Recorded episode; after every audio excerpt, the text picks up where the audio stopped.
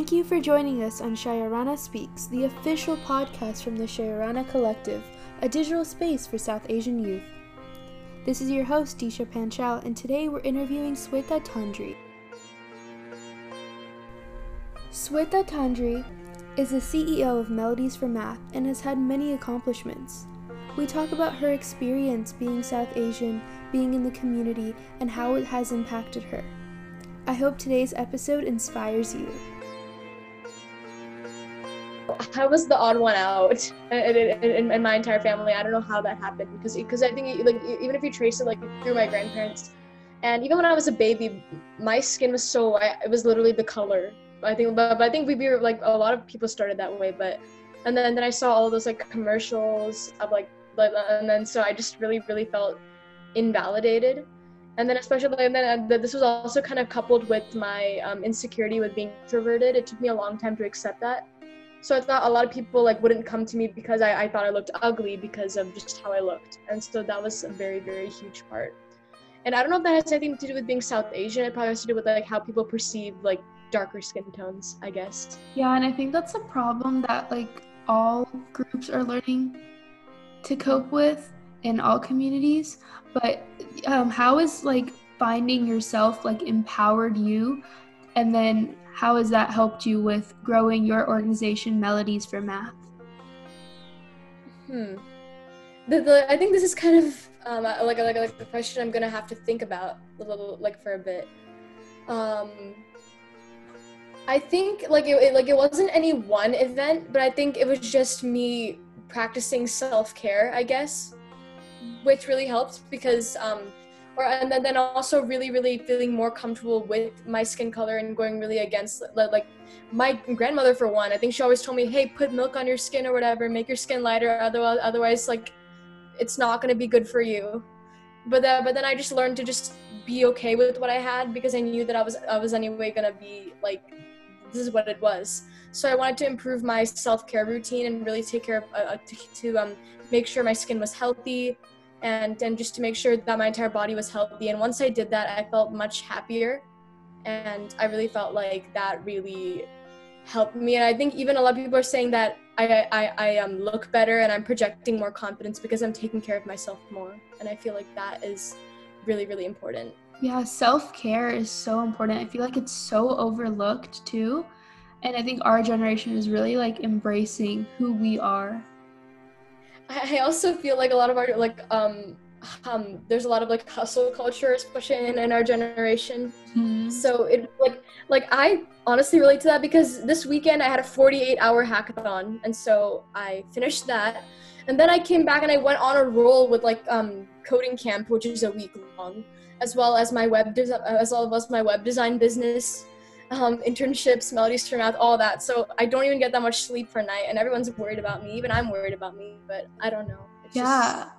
I, um, I feel like we, like, a lot of us relate to that now because there's so much we want to do. And I think we're trying to, like, find our passions and, like, it is, it is a lot.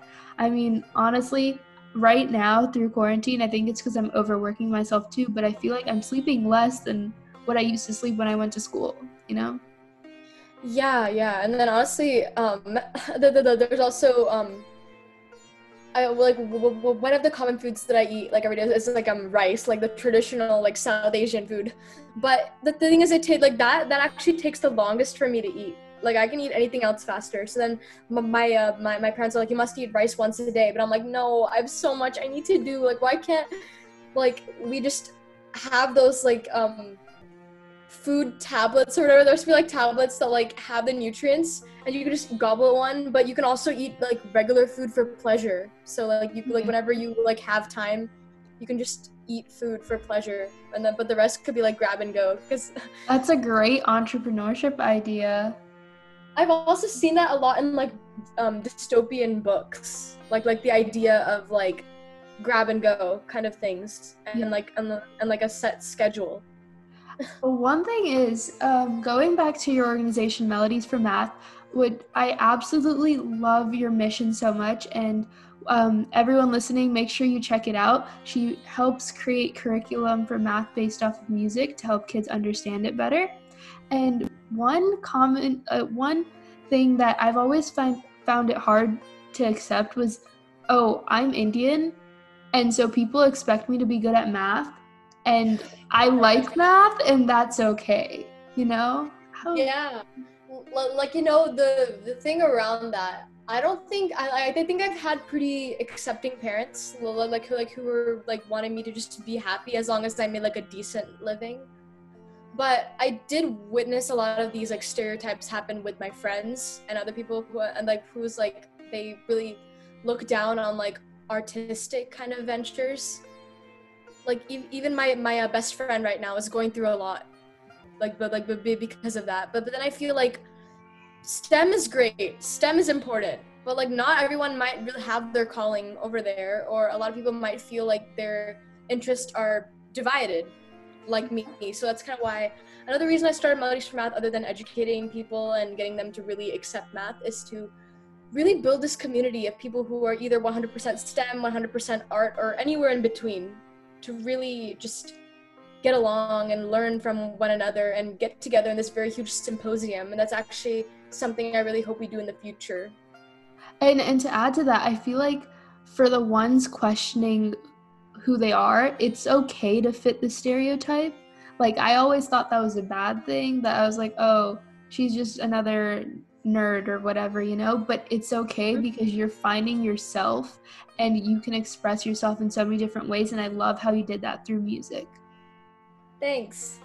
Uh, like, I think, like, the, going back to the journey of, like, um, self-acceptance before, like, that, that thing, like, I think once I did a little bit of introspection, everything all made sense, because I used to be, like, a super um, paranoid kid, because I, because I, because it took me a long time to come to terms with the fact that I was introverted. I like to spend time with my own thoughts and have, you know, like, deep conversations. And I had these thoughts as a preschooler. And so what did people in preschool like to do? They just like to play and, like, go around and everything.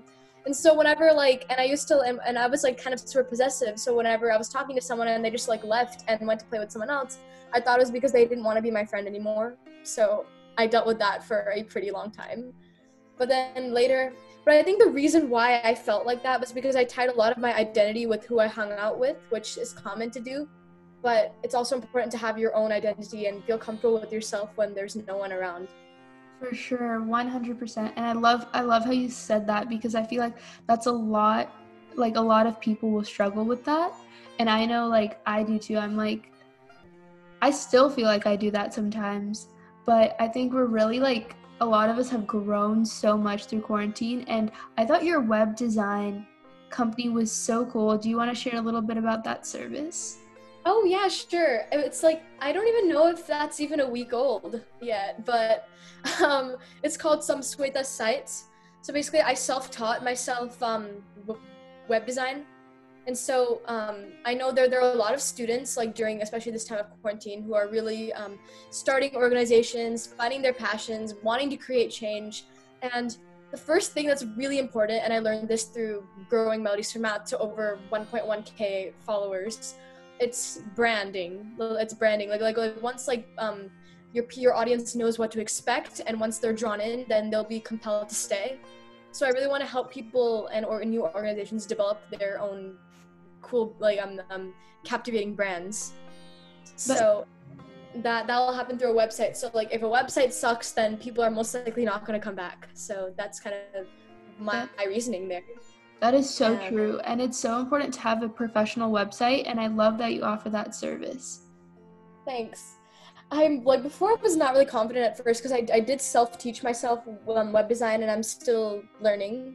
Right now I'm taking a, a, a, a um, coding camp, but then I released a couple of my designs to, you know, the, the, the public. There was the um, Let Her Code, which is the website that I finished. And that was before I became a business. That was just when I just reached out. Um, I actually know the creator. She's one of my friends. So I'm like, hey, can I create this website for you? And she's like, okay. So another thing that, that um, uh, so I think, like, going back to, like, what we offer, I think making a website takes between five days to a week, depending on how big it is and what people want in the site. And I would normally charge ten dollars per, per, per site, which, like, honestly, like, I love making websites from the bottom of my heart as well. But, but, but I think, like, it's, um, with freelance design, I think it's important to really treat yourself and to make sure that you reap the rewards of your work.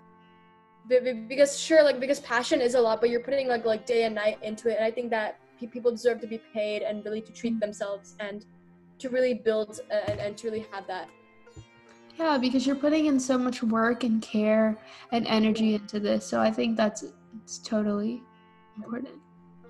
And especially I think there's like, um, I think I've heard this from a couple of people, but a lot of people think, um, I don't know. I think I've even heard this from like my parents or whatever. I think they're like, it, it, it, it, like, if you love it, why are you charging for money? I think it's important to realize that you can have your passion and get paid, and that shouldn't really affect the fact that you love it. It's just that you're being compensated, which I think that it's the, the, the that's a valid point. Like one thousand compensation, like, like compensation, like needs to be there, especially like with with, with um occupations and things. Mm-hmm. Because if it's not, if you're not passionate about it, you're not going to put that same level of dedication, and it's not like you can like eat your legs to do the work, you know, like so yeah. Charge, you know, and yes. There's also a lot of people, I think in my school, I think like in my school, there's like, um, uh, it's very, very academically oriented, which is not really a bad thing, but I don't see a bunch of people really showing their passions for things. Or maybe it's because I just tend to stay alone with my thoughts in my own friend circle, like I said, but I expanded my network. And I noticed that a lot of people, like, they just tend to go on, like, the traditional paths, I feel, which is totally fine. But but, but I just want to make the point that um, you don't have to do something just to make money, but you can have a good paying job that you like. Exactly. So, and I think that's the definition of a career and a, and the difference between a career and a job. It's very interesting how you um, separated the, the, the two things that way. So, um... I think like career always had like a more positive connotation for me, whereas like job is kind of like neutral, I feel. Yeah, I feel like a job is something that's boring. You don't really care about it. Well, as a career is something that you manifest to do, that you put your passion into. Yeah, I definitely agree. And honestly, I don't see like my, my, my web design thing becoming like a full out career. I just see it as like a small little thing that I do. Or maybe if more people are interested, I could... um. reconsider my rates and really like and, and make things more complicated, but right now, since I have not that many credentials to my name in terms of that, I'm starting small. Yeah. With, is um, there anything else you would like to share with the Shayarana Collective audience about your journey as a South Asian teen following their passion? The journey to self-acceptance and just um, just uh, appreciating yourself might be different for for every person. For, for some people, they might know who they are from the very beginning, and others, it's just a process of discovering, and no matter where you are, it's completely okay. And and, and just know that you are truly doing your best.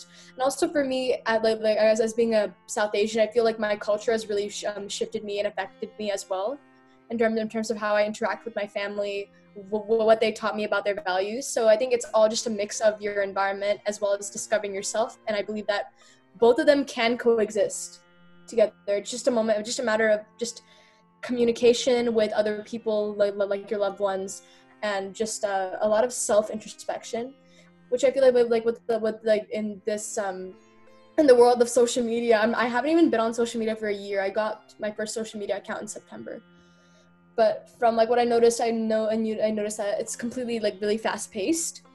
Mm-hmm. So it's important to really take a break and really focus on yourself instead of instead of really like just trying to immerse yourself too much in hustle culture. And I'm still learning that. I'm still learning that. But, but that's kind of my thing. And, and, and also, I think especially with the whole, um, in light of recent events going on, there's also more um, focus on, on more acceptance of different skin tones. And I really think that everyone should be comfortable in their own skin. It's just a matter of just keeping yourself healthy. That's it. But just... every shade is beautiful. Yes. In, in their own way. So I, I, I just want more people to know that and feel comfortable with that. And that will take a lot of systematic change, more than individual change, systematic change. Because I think a lot of these companies or whatever, they're, they're profiting off the fact that people want this stuff. So it's both ends. It's both, like, change needs to happen on both ends. Thank you for tuning in to today's episode. Make sure you follow the Shayarana Collective on Instagram at the Shayarana Collective. And if you'd like to know more about Swetha, you can follow her on Instagram. at swetha dot tandri. That's S W E T H A dot T A N D R I. You follow and rate Shayarana Speaks wherever you get your podcast. Can't wait to see you soon.